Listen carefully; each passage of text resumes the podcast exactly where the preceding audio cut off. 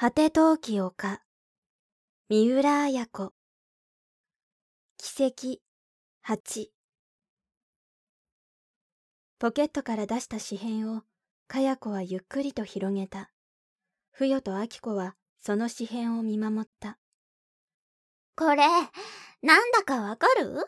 せせら笑うような調子でかや子は言いあきこの前に突きつけるように置いた。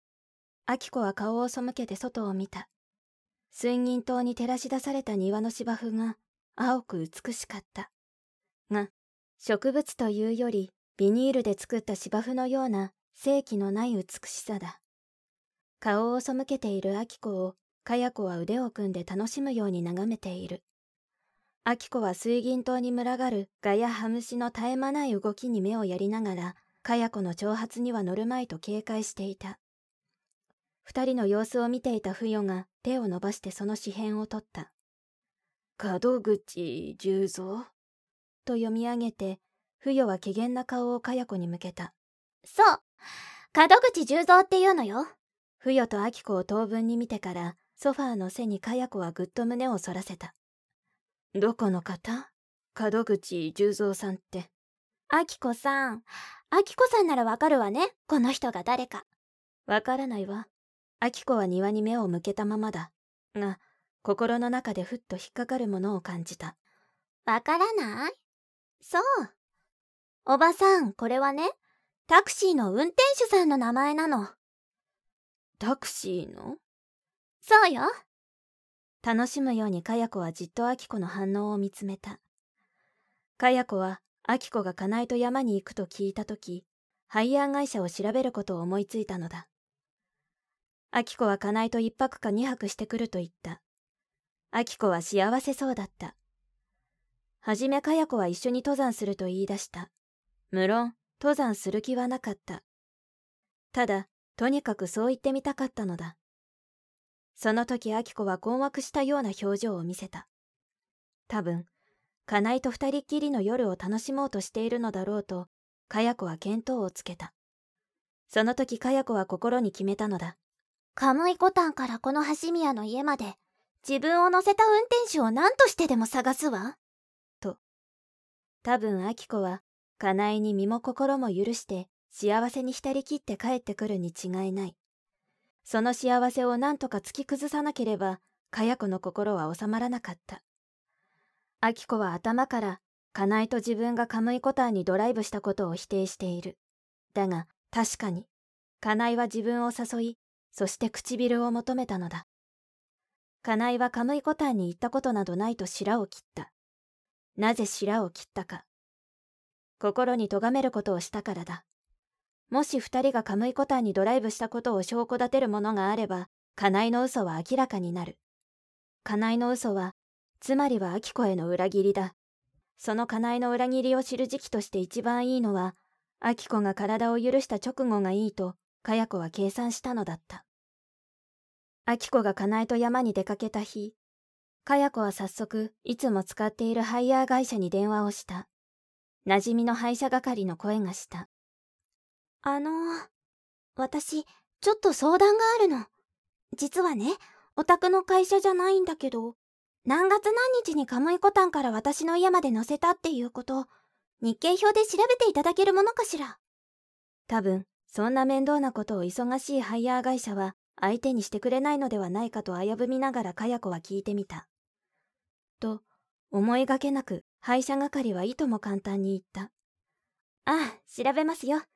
時々ね、うちの娘が家出したからとか、会社の金を持ち出したのがいるからとかって、いろんな調べが来ますからね。どこのハイヤー会社でも調べてくれるはずですよ。その答えに勇気を得て、かや子は早速、市内中のハイヤー会社に電話をした。あの、お宅の会社かどうかはわからないんですけど、7月12日の夜9時半頃、カムイコタンから高砂台まで二十歳ぐらいの女を乗せた運転手さんがいたら教えてほしいんです。この運転手さんがわからないと、一生がめちゃめちゃになるかもしれないんです。どの会社も面倒がらずに調べることを引き受けてくれた。翌日またこちらから電話をかける約束をして、かや子は次の日を待った。その電話をかけるだけで、ほとんど半日は潰れた。自宅の電話番号を知らせなかったのは誰にも知られずにことを運びたかったからだ。万一不与に電話にでも出られては、かや子の計画は先に知られてしまう。かや子は自分の手で、あき子の喉元に白羽を突きつけてみたかったのだ。翌日午後、かや子はまた一軒一軒ハイヤー会社に電話をした。最初の会社も次の会社も該当者はいなかった。5件、7件、10件と虚しい返事が返るばかりだ。公衆電話のボックスに突っ立ったまま、電話番号簿でいちいち番号を確認しながらかけることは楽な仕事ではなかった。あまり長くかけていては、外に人が待つ。幾度か場所を変え、やっと16件目に自分を乗せた運転手を探し当てたのだ。それが、門口十三という運転手だった。かや子はすぐに門口運転手の車を呼んだ。だが、門口運転手はその日明け晩で、翌日ようやく会うことができた。かや子は門口運転手の車に乗って、早速尋ねた。私が亀井コタンで乗ったこと覚えていらっしゃる？覚えていますとも。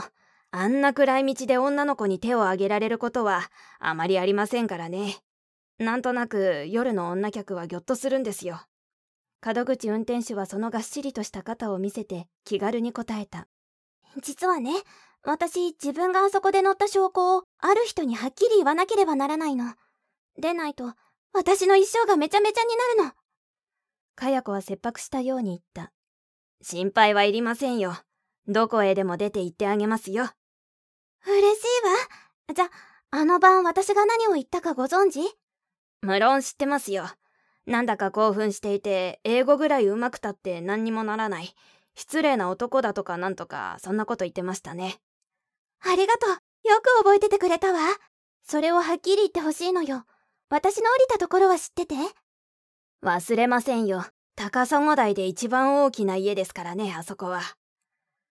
こうしてかや子は門口運転手に再び送ってもらったのだった。